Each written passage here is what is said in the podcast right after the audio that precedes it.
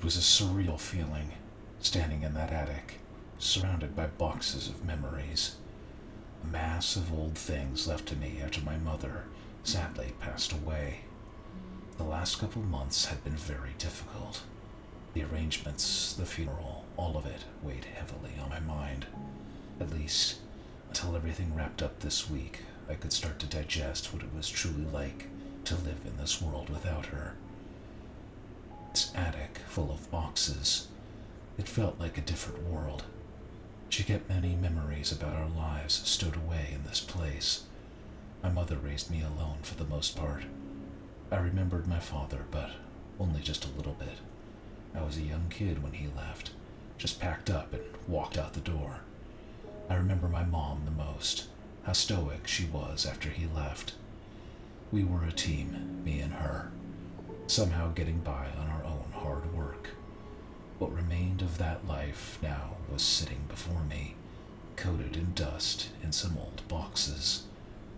I grabbed a nearby rocking chair, sliding it across the uneven wood floor of the attic and over to several unopened memories. The first was a set of framed pictures, several of which were of me as I grew up.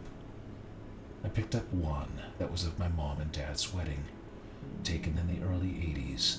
I couldn't help but chuckle a little bit at the attire.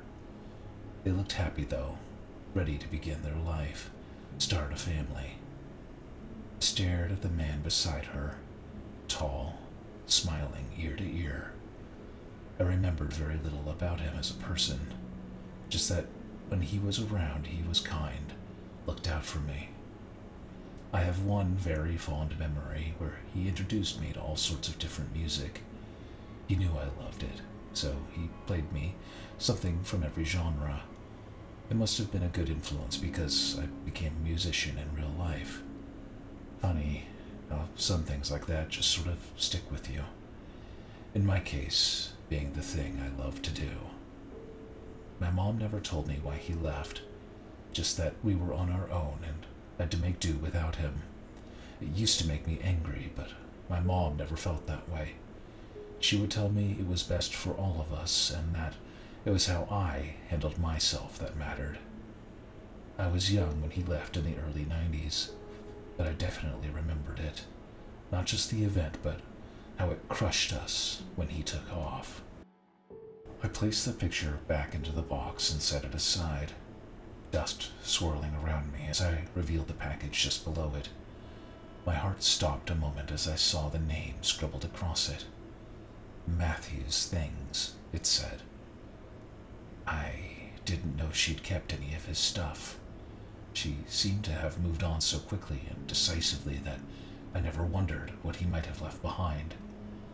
I hesitated over the box for at least a minute, considering whether or not I wanted to see its contents remnants of a man I barely knew, but whose actions so heavily shaped my childhood.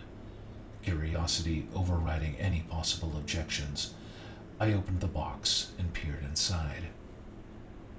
Inside the box was a bundle of clothing, nothing unusual. Some dusty pants and collared shirts.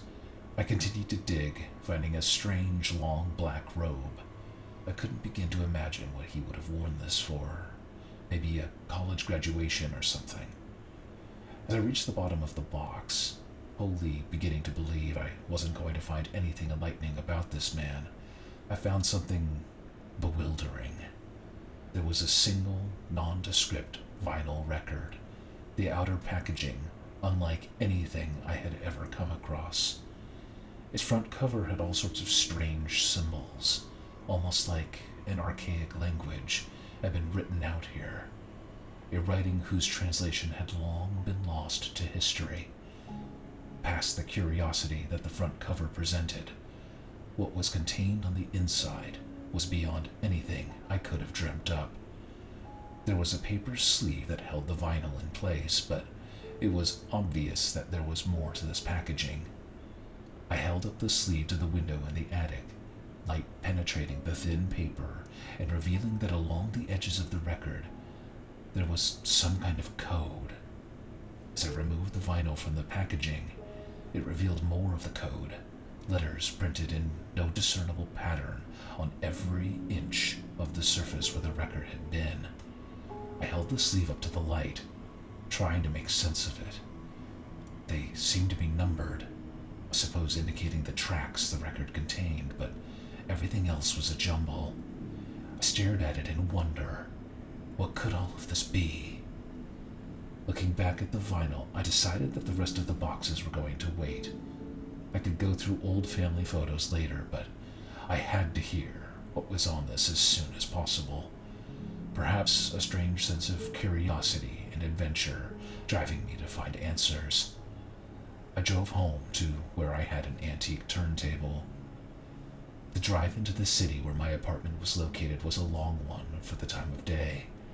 Hand resting on the record, illogically thinking if I took my hand or eyes off of it that it might grow legs and run away.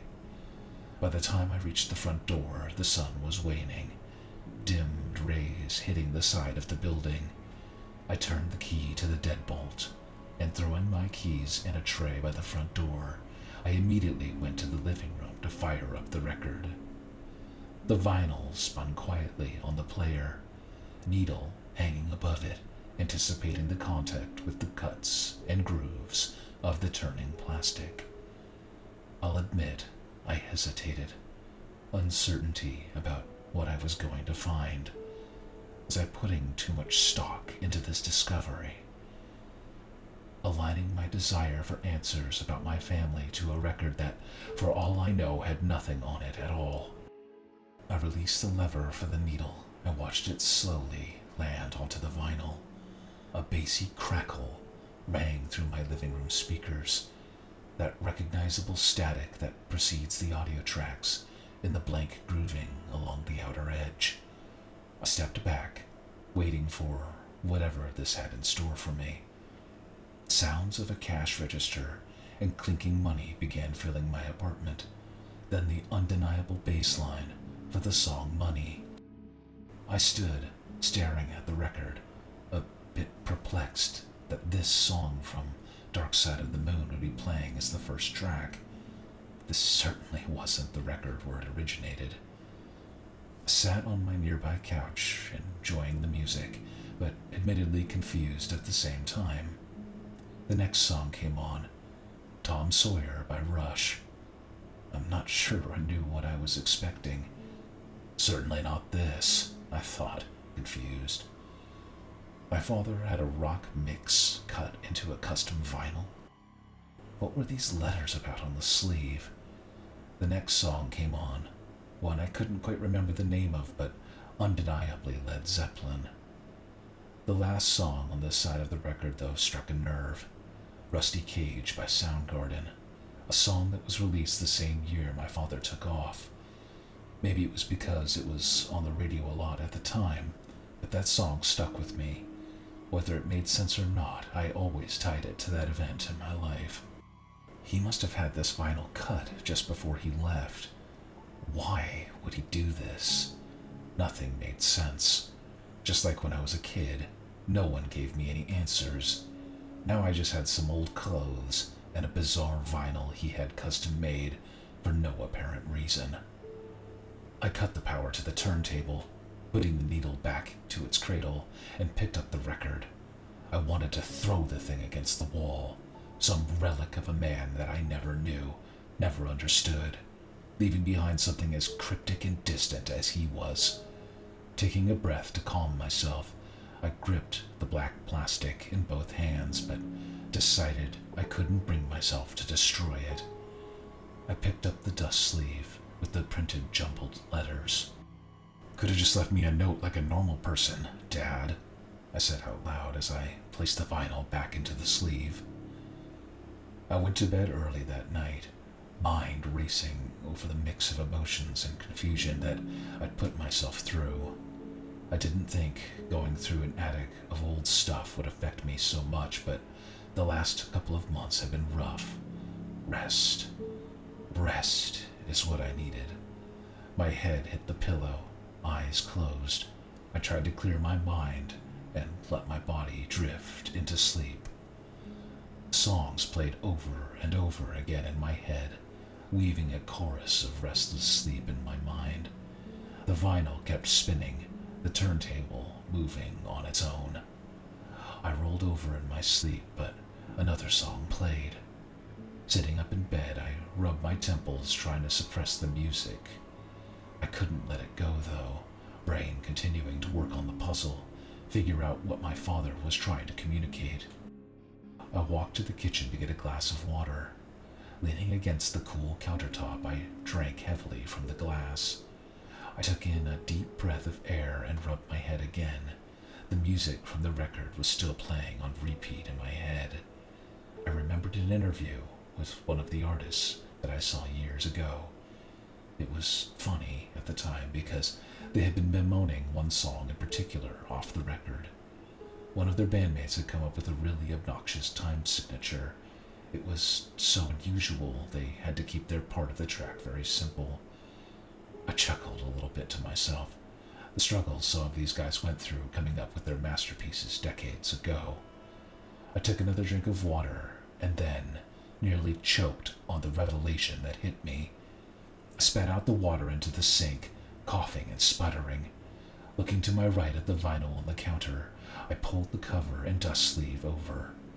I glanced down at the letters, the confusing, nonsensical arrangement of characters, the track numbers and songs playing in my head as I looked at each bundle of text. It. it couldn't be. Moving to the turntable, I reset the needle and started the first track again. The sound of jingling money once again rang out into my apartment. Then the bass line and that really unusual time signature. I thought again to the interview.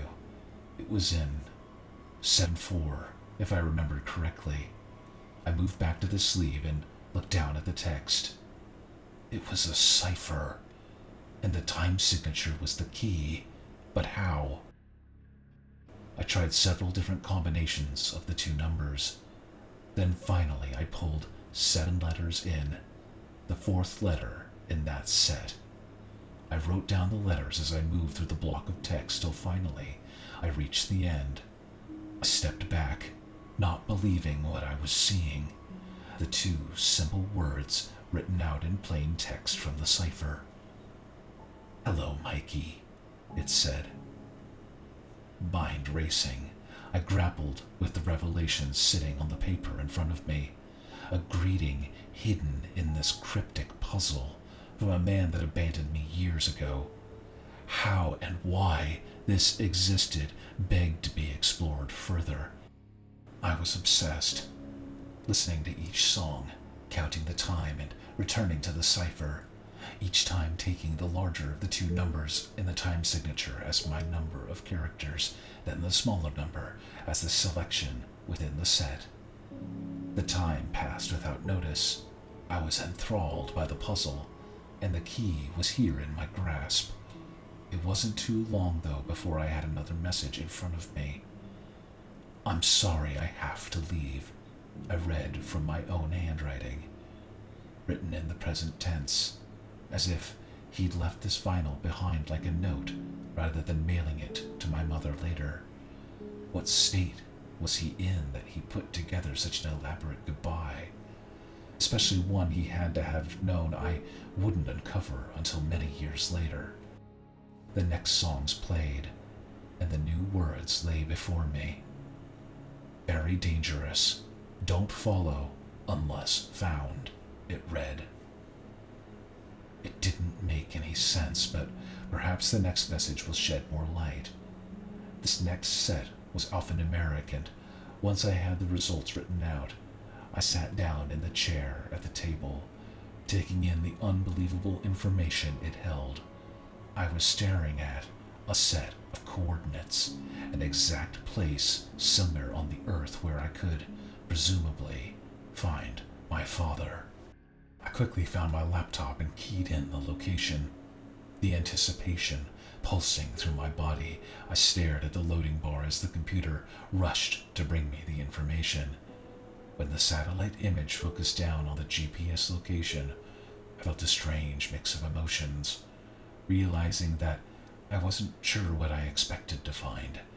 A bunker out in the middle of the desert, maybe? A shack out in the woods. The image displayed before me was that of a small suburban town. Nothing astonishing or mysterious about it at all. Except for the marker pinpointing this location, I would have completely dismissed this place as any other town on my way somewhere else. Also, for someone who is so mysterious and in great danger, I wasn't expecting to see his location in the center of a town. A house like any other, surrounded by a cookie cutter patchwork of other homes. What do I make of this? It all seemed like a big joke right now. Some weird prank left behind to make me think he had a real reason for leaving.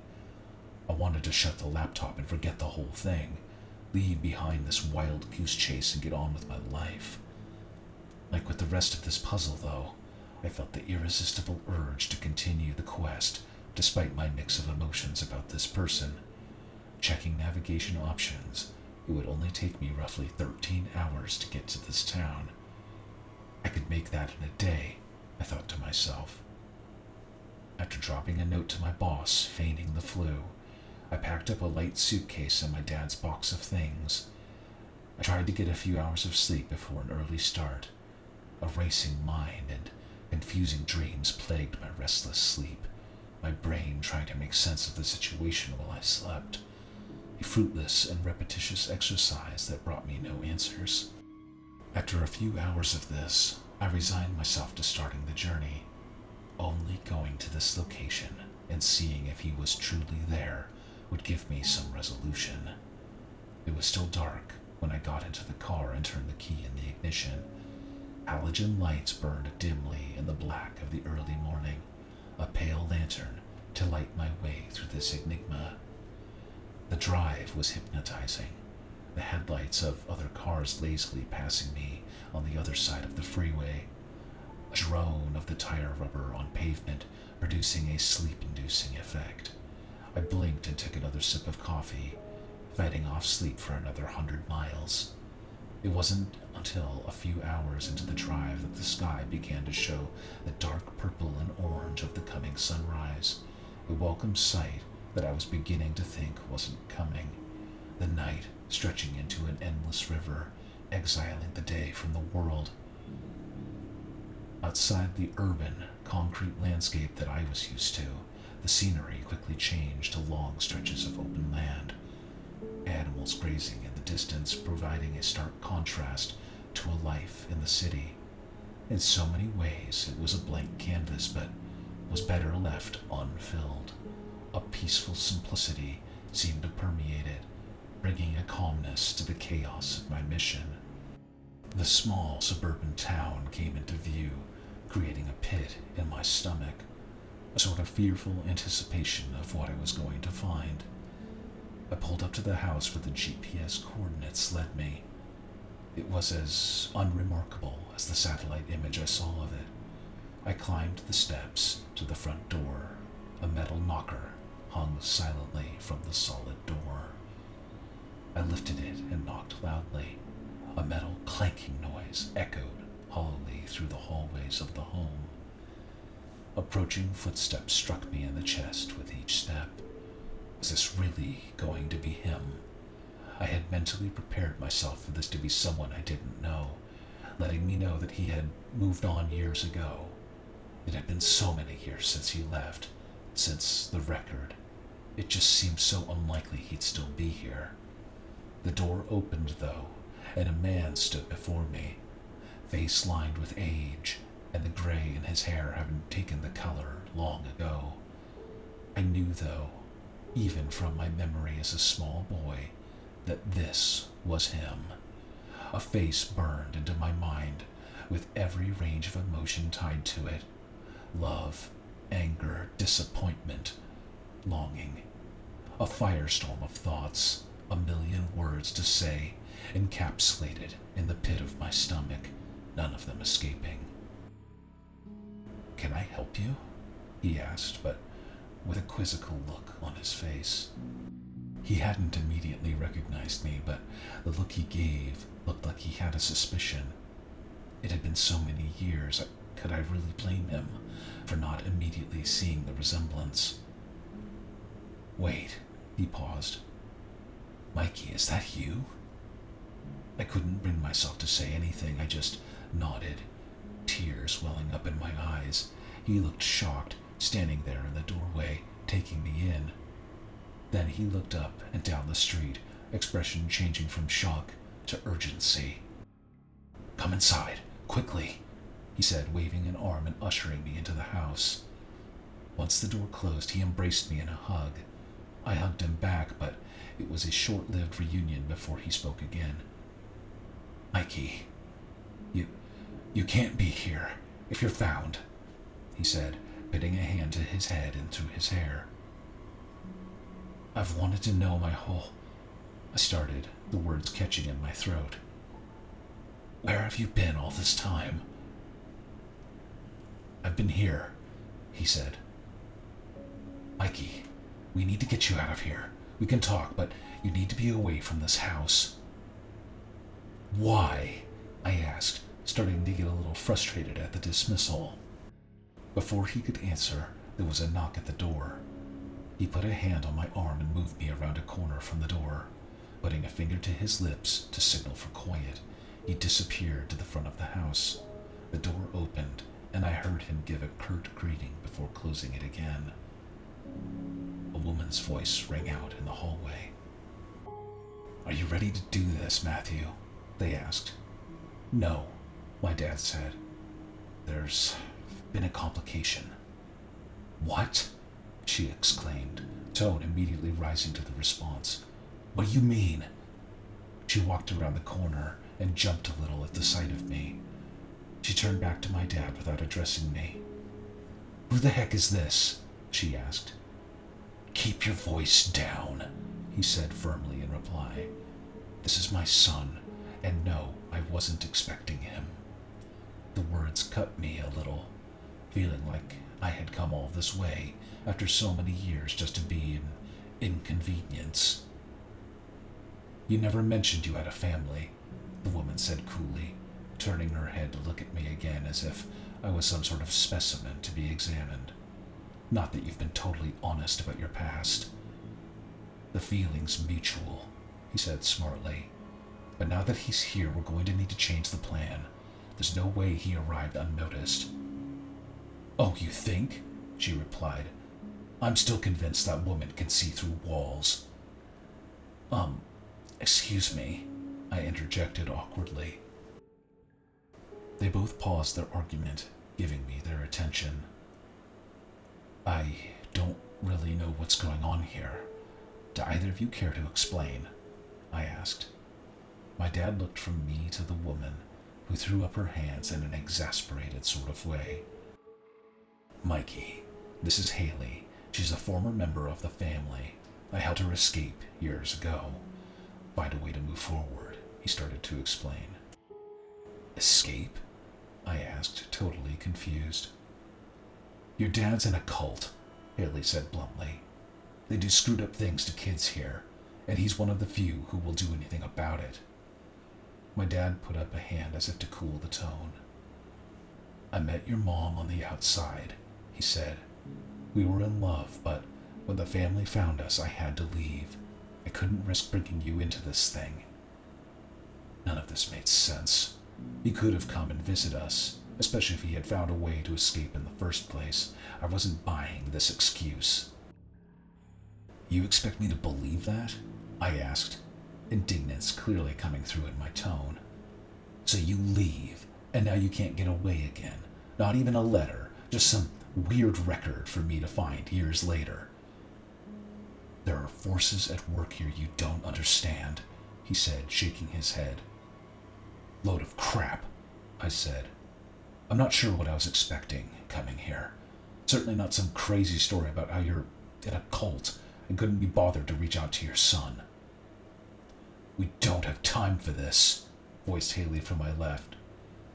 Can we work out you being a crappy father after we get these kids out of here? My father opened his mouth, perhaps to protest, but never got the chance. The sound of a car door closing came from outside. My dad went to the window and peered through a crack in the blinds. She's here, he said cryptically. Haley cursed quietly. I swear there's something about that woman, she said. More than you know, my dad said. Haley grabbed my arm and my father led us to a basement door. He closed us into the darkness and locked the door shut. A small line of light pierced the sides of the door where the fit in the frame wasn't perfect. In that very dim light, I could see Haley press her finger to her lips to stress the need for quiet. The front door opened, and at least three sets of feet entered the house, nice shoes echoing off the hard floors of the home. Hello, Matthew. The voice of an older woman sing songily rang out into the house. Good morning, Helen, my dad said, undoubtedly forcing an enthusiastic, polite tone. What can I do for you? I wanted to make sure you'll be joining us this evening for the summoning. We missed you on the last one, she said. I'm, I'm surprised you noticed, he said. I had business on the outside, as I'm sure you know. I do. Even so, you're expected to pay tribute, she continued. Of course, he said. Whose car is parked outside your house? asked Helen. A sudden pang of guilt hit my stomach. She had to have been talking about my car. I looked over at Haley. My expression must have told the story because she glared back at me. Car? My dad said, feigning confusion. What car? The car parked right in front of your house, she said matter of factly. Do you have a visitor I should know about? No, maybe it's a tourist, my dad suggested. Helen chuckled in an unimpressed sort of way. Surely not, she said. By all means, Helen, if you know something I don't, please enlighten me, my dad replied sharply. There was an awkward pause till Helen finally spoke. We will see you at the summoning tonight, she said, any semblance of politeness now gone from her voice. I'll be there, my dad said. The footsteps receded further down the hall, and I heard the front door open. As it closed, Haley stood up straight, trying to peer through the gap in the door to see if the coast was clear. The door opened and light rushed into the basement stairway. My dad was there, shaking his head. Both Haley and I stepped into the main hallway. We need to abort, Haley, he said. No, no, she replied. This is our only chance to get Diana and the other girls out. You know this. I can't risk my son getting caught up in this, he said. Haley looked from my dad to me. You think finding your dad was the most important thing in your life? She said to me. If we don't act tonight, these girls could die. But how? I asked, still bewildered, no answer I was being given having made sense. Haley scoffed and threw her hands up, starting to walk toward the door. Haley, wait, my dad said. We can make another attempt. We'll just need to come up with a new plan. I want to help, I said. They both stopped and turned to me, Haley looking pleasantly surprised, my dad with a look of horror on his face. You'll just need to fill me in here, I said. There's a ceremony tonight, said Haley. Matthew here will create a distraction, giving me an opportunity to reach the girls who've asked me for help. They're coming up on the day of the ritual. It's difficult to explain what that is, just know that they're in danger. This'll never work, Haley, my dad said. How would he help? Come to the ritual with me? Think they'd spot him wearing that? He gestured to the clothing I was wearing. I brought a box of your old things, Dad. There was a kind of robe in it, I said. Perfect, said Haley. See, it's like he was meant to help. Defeated, my dad looked from Haley to me. This is crazy. Are you sure you want to do this? He asked me. If there's really a danger here, I want to help, I said confidently. We made plans to meet up with Haley one more time that evening before heading to the ceremony. My dad opened up the box of things that my mom had stored for him, pulling out the record that led me here. I knew you'd be able to follow the breadcrumbs, Mikey, he said. How's your mom? The pain of that topic cut fresh when he said it. In the commotion of the arrival, there hadn't been a chance to talk about it. She. she passed, Dad, said, choking on the words. Oh, he said, clearly not expecting that to be the answer to his question. She sick? Cancer, I said, leaving no other avenue for inquiry. I'm sorry, Mikey, he said, turning away. Part of me wanted to rage at him again, put him in his place for not being there for her when she would have needed him. I paused, though. The task we were given seemed to supersede how I was feeling. We could help whoever these people were. Maybe there would be answers for me in this task. Who was the woman from earlier? I asked, wanting to change the subject. Someone very dangerous, he replied. She's extremely old, Mikey. My ancestors have been in this family since the start, all the way back to one of your great grandfathers during the Civil War. Something he did then set this entire thing into motion. He pulled the long black robes out of the box, holding them up to me and nodding with approval. These will do, he said. You're about my size, and they haven't changed much about these things. This group's all about tradition. So, what's the plan? I asked. Haley mentioned some sort of distraction. We're going to the summoning, a ritual only the men of the family participate in, he explained. I have a little surprise plan, a small explosive hidden in one of the nearby work sheds. Nobody will be in it. He added that last part as he saw my reaction. An explosive. I truly knew nothing about this man. After it goes off, we will hang back in the crowd and provide cover for the girls as they leave at a rallying point Haley has set up for them. If all goes well, we can get them to a getaway car during the mayhem, he finished. I pulled the old black robes over my head, bringing the hood down over my face. It was so large it would be easy to hide my features underneath it. If we'd be wearing these the entire time, there would be no telling I was an outsider. My dad sighed. It fits you almost too well, he said. Everything I did was to keep you away from all this. It seems some things are destined to happen, though.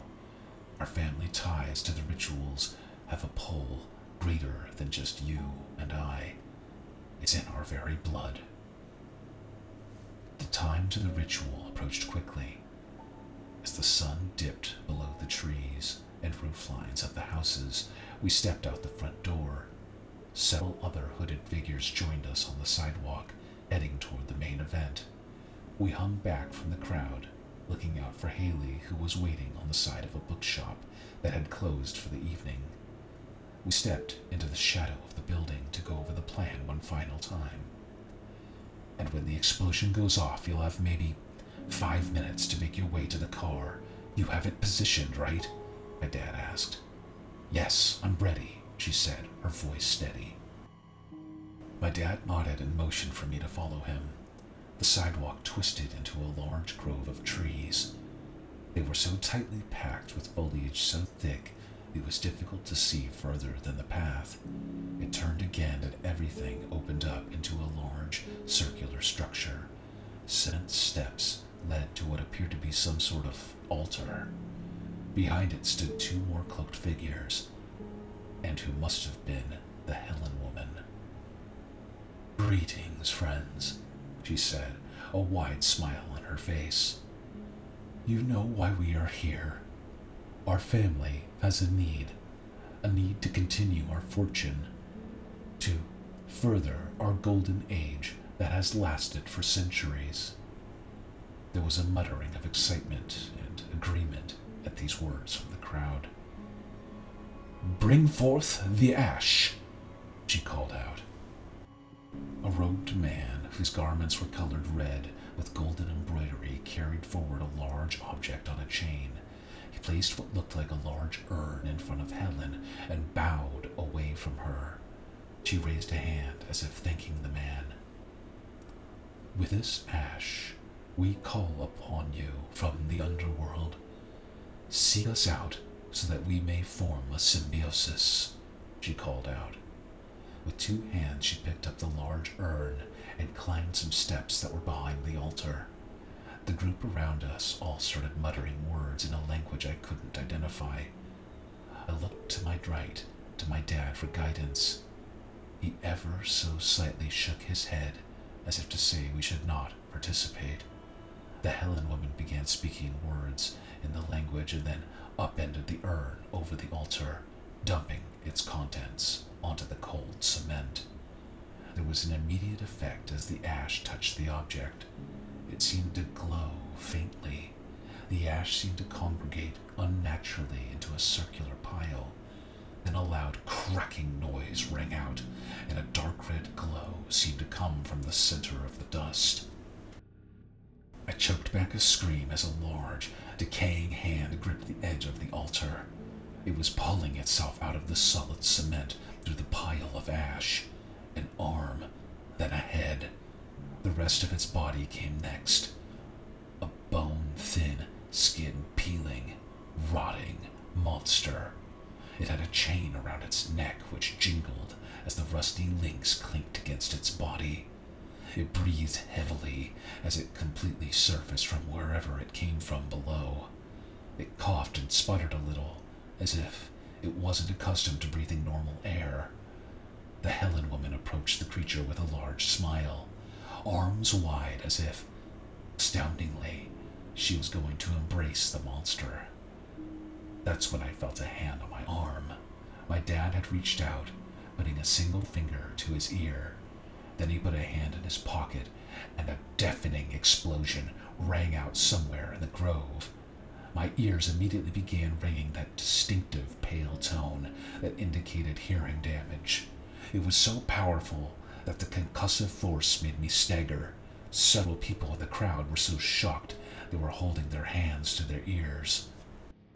As everyone began to recover from the explosion, the crowd began to move to the source. A dim glow seemed to indicate that a small fire had started around where the detonation took place. Elders in the group were calling out orders to extinguish the flames and find the perpetrators. My dad and I took this opportunity to peel off from the main group. We moved to go around a bend in the grove when I took one last look back at the altar. The Helen woman was still standing with the monster. It was hard to be sure, but I could have sworn that her attention was entirely on us as we made our way out of the clearing. I turned to my dad, who was running with me. You call that a small explosive? I asked. He shook his head. I might have made a miscalculation, he said, embarrassed. We moved along the outer tree line to avoid being seen making our way to a series of houses that were positioned next to the grove. Haley was peeking around the side of one of the structures, waving us toward her. She was flanked by three young women, all of which bore terrified looks on their faces. Matthew, what the heck was that? she asked, exasperated. Where's the car? my dad asked, dismissing the question. This way, she said. We all ran together, no one looking around or speaking, all intent on the mission to get out of this place as soon as possible. On the other side of this row of houses, a small road had been paved. Signs indicated that it led to some kind of reservoir for the community's water supply. A car was parked just off the road behind a section of overgrowth in the woods. As we approached, a familiar voice from behind broke the silence. Matthew! They said, clearly a woman's voice. My dad and I turned, and the blood drained from his face. The Helen woman was there, flanked by the monster that had been summoned from the ash. Go with Haley, he said quickly. Help them get out of here. Go. Wait, Dad, I. I started. You have to go, now, he said, pushing my arm hard and forcing me back from him. From the distance, Helen raised her hand, and my dad seemed to seize on the spot. His arms and legs extended from his body, and he floated in the air for a moment. Then hands and arms burst from the ground below him, searching and grasping for anything to cling to. Helen let her hand drop from her side, and my father fell face first into the grasping hands and arms. He struggled on the ground to free himself, but to no avail. Go, Mikey! he yelled, struggling to keep his head up. His body seemed to sink into the ground, fall through it as if it had been a pool of liquid. He was gone, pulled down into the earth by the hands of the damned that had been brought to life to ensnare him. I didn't know what else to do. There wasn't any defense against this supernatural force. I turned and ran, catching up to the women in the hidden car. Get in! Haley shouted to me as the car roared into life. I climbed into a passenger seat as she floored it, kicking up dirt and mud until the tires met pavement. She turned the car toward Helen and the monster. I looked from them to Haley, whose eyes had narrowed in a look of pure hatred. What are you doing? I yelled, convinced she was going to try to ram them. Helen stood there, unmoving, with a wide smile on her face. The car revved louder, reaching closer to its top speed. Helen began to raise her arm, undoubtedly calling another deadly force to attack us. I looked back at Haley and then reached for the wheel. The car lurched to the right, which Haley struggled to correct. The car swerved, narrowly missing Helen and the monster. Why did you do that? she screamed. We need to get out of here, I replied. I don't think a car can hurt her. Haley yelled, slamming her fist into the steering wheel, but continuing on out of the community. The crowds of cloaked figures watched as we made our way down the road, unable to pursue us, having been distracted by the explosion and the fire. We drove for another hour from the borders of the family enclave. Eventually, we pulled onto a large rural property with a detached garage and workshop. Haley reached for a long pole cord that brought the big metal door down, enclosing us inside. The other girls had also gotten out of the car, clearly shaken up from the escape and leaving their homes. I wondered what plans would be made for them to seek a new life outside the enclave they'd always known. One of them wore a solemn expression, looking off into a corner of the garage. Diana, Haley spoke to her. Is she here? The girl nodded, pointing to a dark corner of the garage. I followed the line she drew, but couldn't see anything there. Haley gave her a hug before coming over to me. This is one of your dad's properties, she said. He kept it a secret, like a lot of things. There's something you should see. The mention of his name made a hole in my stomach. I wasn't sure if he was alive or dead, not knowing the power this Helen woman possessed, or by what means he would have perished. I followed Haley from the garage and into the main house, inside an office of the main entrance. She led me to a chest that she opened. I didn't know a lot about your dad, she said, He's been in the family for a very long time. All of your ancestors have been. I know he kept a lot of the documentation here. I think he'd want you to have it, to know where you came from. She looked at me then, an expression of sympathy on her face. She touched my arm gently and then walked back to the main entryway to help the girls get settled. I turned back to the chest a metaphorical treasure of information I never knew about my family. I picked up the first item on the top an old picture taken many years ago. It showed a man. He was wearing a Confederate soldier's uniform. I remembered what my dad said then. One of your great grandfathers during the Civil War. Something he did then set this entire thing into motion. Stood up from the chest looking at the man in the picture. I wondered if the answer lay hidden in this pile of old documents, a piece of the family's history that could bring this whole thing to an end. I moved the picture to the side and pulling out the numerous papers and documents, I dove headfirst into the rabbit hole of history to connect to a past I had never known and find an answer that could rid us of this evil.